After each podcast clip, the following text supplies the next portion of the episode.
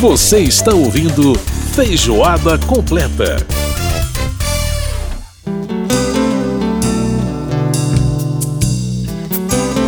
Estamos de volta com Feijoada Completa desta semana, sempre trazendo para você o melhor das informações do parlamento e também muita música e muita cultura aqui no nosso programa. Dando um pulo agora lá em Minas Gerais e ouvindo um pouquinho do José Namen, tecladista lá de Belo Horizonte com seu som aí, também muito legal do seu, é, do seu álbum chamado A Tempo, é, com várias participações especiais.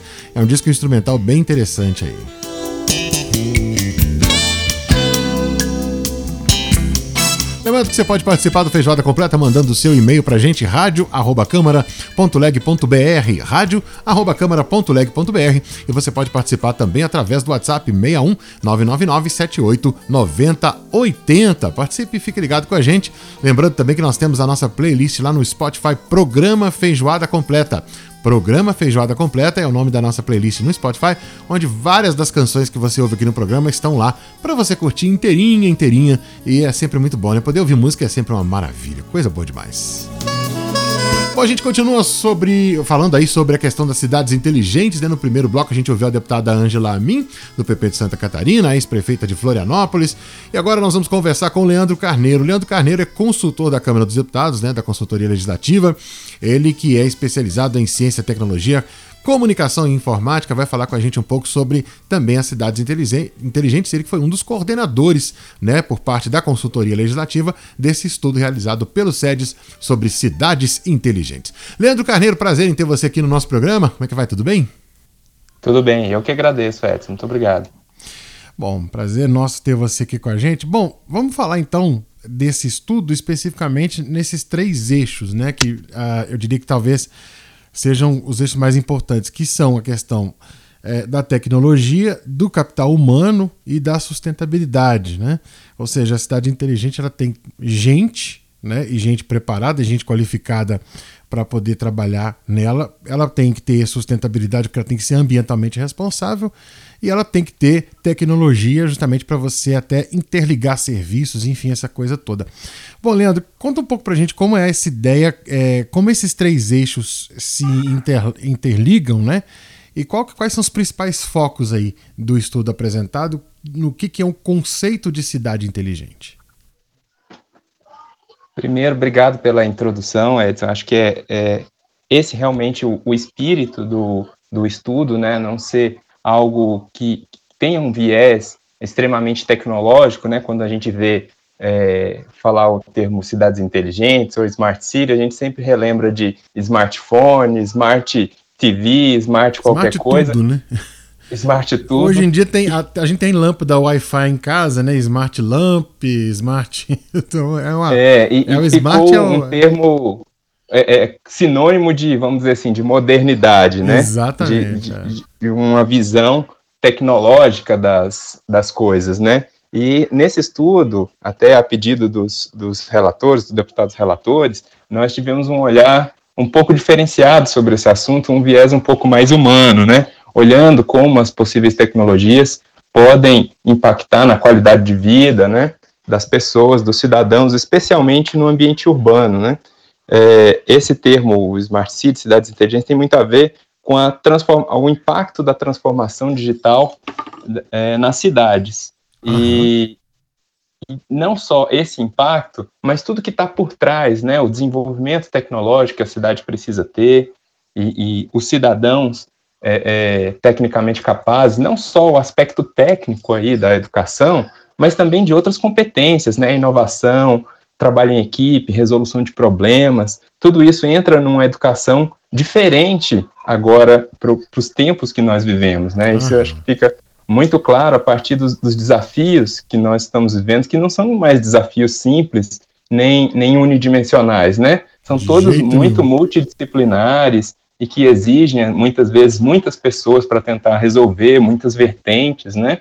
Então, até esse nosso próprio estudo, você mencionou essas, essas três três grandes eixos, e a partir dos, desses três eixos, nós, no estudo, colocamos cinco, adicionamos mais dois ali. Hein? Além da questão da tecnologia, da sustentabilidade e do, do da, que a gente chamou de sociedade inovadora e altamente qualificada, uhum. a gente colocou também uma economia baseada em conhecimento, né, ou seja, tratar dos aspectos econômicos, da necessidade de empreendedorismo, das pessoas se, se reinventarem como profissionais, né? Perfeito. E também o aspecto da governança, é, a participação dos cidadãos na, na vida da cidade, né? Como é, os novos meios de comunicação podem auxiliar ou atrapalhar, inibir esse tipo de coisa, é, como o município pode dialogar com municípios similares ou dialogar com outras esferas federativas, né, dialogar com os estados, dialogar com a União, uhum. se integrar, não só dentro do nosso arranjo federativo, mas também considerando que nós vivemos no mundo global, né? Exatamente. se integrar com empresas multinacionais, qual o papel é, é, que ele consegue desempenhar em todo esse conjunto de instituições, de atores que, que constroem o nosso mundo atual, né? Uhum. Então é, foi um, um, um, desafio bastante grande, acho que ficou um, uma publicação bastante interessante, assim, de se observar, a gente tem criou um, um conceito lá de, de, cidade inteligente que tenta amarrar esses, esses diversos, diversos eixos, esses diversos aspectos, né? Mas que não, não é um conceito definitivo, uhum, né? de maneira é alguma. Né? Isso é, é, é justamente como a gente não consegue prever as inovações que vão vir, né? Uhum. É, nós temos que ter, ter, sempre essa certeza de que a, a, única certeza é a mudança, né? E eu acho Exato. que os tempos que a gente vive atualmente é, deixam isso bastante claro, né? As mudanças que nós tivemos, vamos dizer, aí, nos últimos que já, já vinha há algum tempo, mas muito aceleradas nesse último ano, né? Com uhum, todos os exato. acontecimentos, infelizmente, é, é, devido a um choque é, é negativo, vamos dizer assim, né? Uhum. De toda a pandemia mas que isso acelerou algumas transformações que já vinham acontecendo. Né? Pois é, e, e, a, e a, a, preparação para isso, eh, Leandro, é uma, um aspecto interessante, porque os prefeitos, os gestores, de modo geral, uh, há, uma, há uma dificuldade grande. Às vezes a gente dá, por exemplo, é, determina o que seria, ou determina não, mas pelo menos sugere né, o que seria esse conceito de cidade inteligente nesses vários eixos que é, a gente mencionou aqui. Mas ao mesmo tempo há uma dificuldade, por exemplo, de elaboração de projetos, há, há uma, uma série de questões. Muitos projetos, por exemplo, até têm verba recusada nos âmbitos tanto estadual quanto federal pelos municípios, né, em relação aos municípios, por causa da falta de projeto executivo bem elaborado. Uhum. E é um grande problema. É, de que maneira, na sua opinião, os, os, os gestores podem ser uh, auxiliados né? E, e, o estudo, se o estudo contribui para isso também, é, nessa, nessa questão, quer dizer, eu sei o que fazer, mas eu não sei como fazer. Como é que o, o gestor se vira nessa história? Sim, eu acho que aí é, você tocou num ponto essencial, né? Que, vamos dizer assim, a cidade realmente inteligente, ela não precisa fazer tudo sozinha. Aham. Ela não é uma, uma ilha, né? É, você tem as ferramentas de colaboração, vamos dizer, horizontal, né? consórcios entre municípios, convênios que podem é, é, resolver problemas de uma comunidade. Isso existe muito, especialmente na área ambiental, né? Você vê questões como coleta de lixo. Às vezes uma cidade é pequena, não tem, é, é vamos dizer assim, escala suficiente para fazer a coleta sozinha. E ela se consorcia ali com outros municípios da mesma região para que eles conjuntamente possam é, tratar melhor esse problema, né? Uhum. E, além disso, tem a, as colaborações verticais também, né? O papel dos estados, o papel da própria União. Eu acho que até nesse estudo em si, a Câmara dos Deputados, como um órgão federal, dá uma contribuição importante para diminuir, vamos dizer assim, a assimetria de, de conhecimento que os municípios têm sobre o assunto, né? Uhum. E isso depende tudo de uma capilaridade, né? De outras instituições que podem fazer com que esse conhecimento, com que essas, esses diversos tipos de arranjos institucionais possam chegar a, a, a, efetivamente existir nas mãos dos prefeitos, né? Uhum. Eu acho que o estudo, ele, o estudo ao final, os, os, relatores apresentam um projeto de lei em que isso é muito incentivado, esse tipo de governança em que o Estado, o Estado, o município no caso, né, o representante local do Estado, uhum, ele, público, né?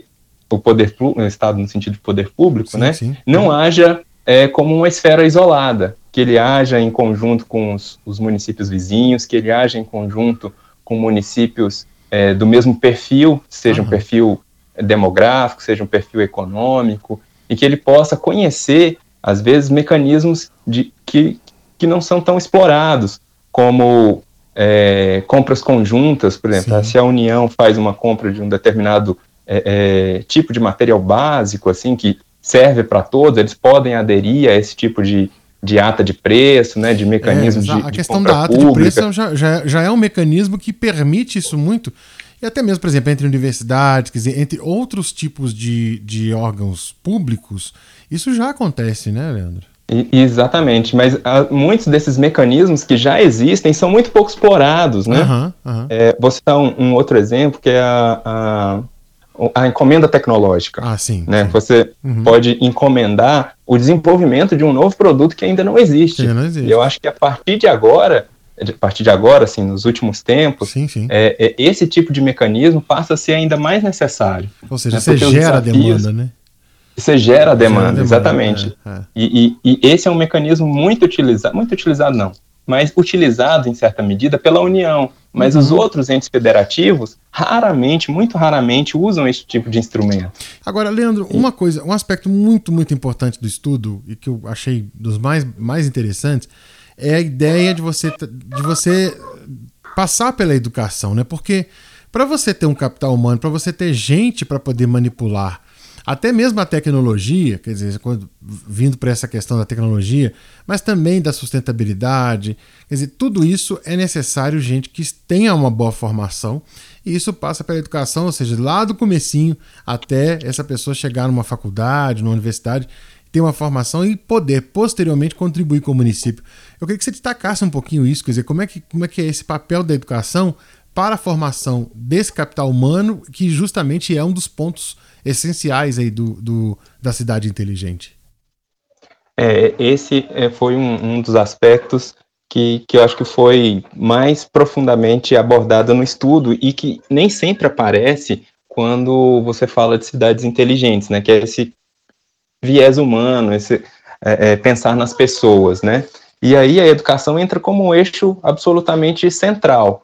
Né? Você precisa de pessoas capacitadas na tecnologia. Hoje o, o Brasil tem um déficit de pessoas nesse setor muito grande, uhum. é, e, e, mas não se restringe a isso, não, res, não se restringe somente à, formação de pessoal técnico, né, do setor das tecnologias da informação e às vezes de outros que exigem é, grande capacitação, mas de você ter realmente um, um, um cidadão que seja participativo na, na, resolução dos problemas coletivos, uhum. que saiba inovar, e a inovação aí não passa necessariamente pela tecnologia, né? Você pode inovar sim, sim. De, de, mais diversas formas, né? Uhum. E, e, que saiba trabalhar em conjunto, que tenha empatia com os problemas dos outros, que não, não, não seja aquele cidadão que quer o melhor para si, mas que isso gere alguma externalidade negativa sobre o outro, né? Alguém que realmente viva num, num, in, bem em sociedade, né? Não seja, vamos dizer assim, um peso para os outros, né? Exato, exato. É, então, é,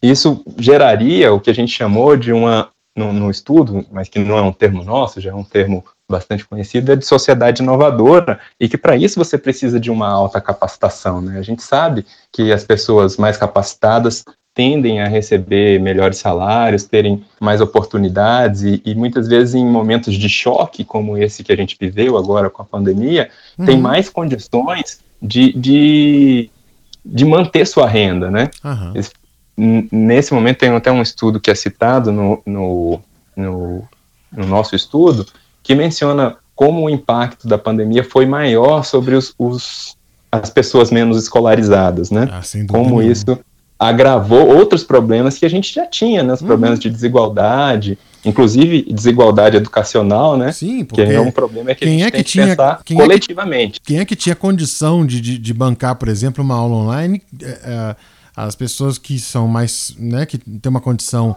financeira mais complicada, é inferior, ficou difícil para elas, porque uh, acabaram ficando sem aula. Nós tivemos realmente uma, o, o, aumento né, do abismo social na educação entre quem Sim. tem mais recurso e quem não tem mais recurso, que foi enorme, né? Sim.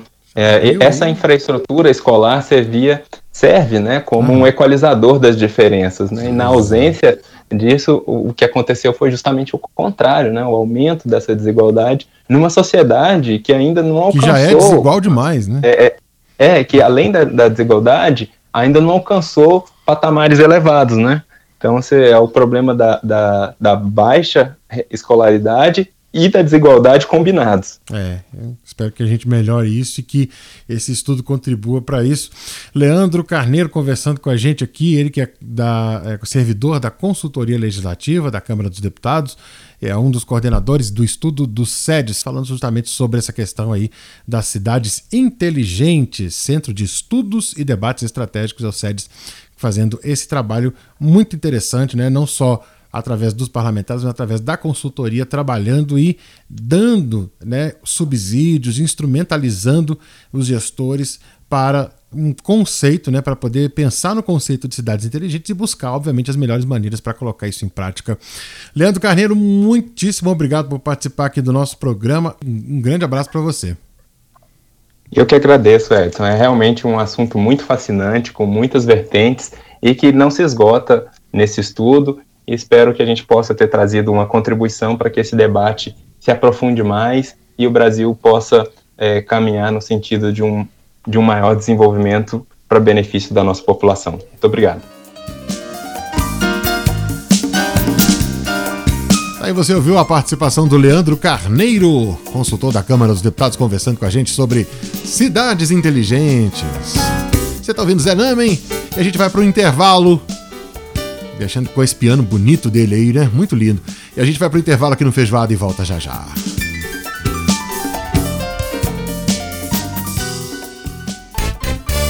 Feijoada completa.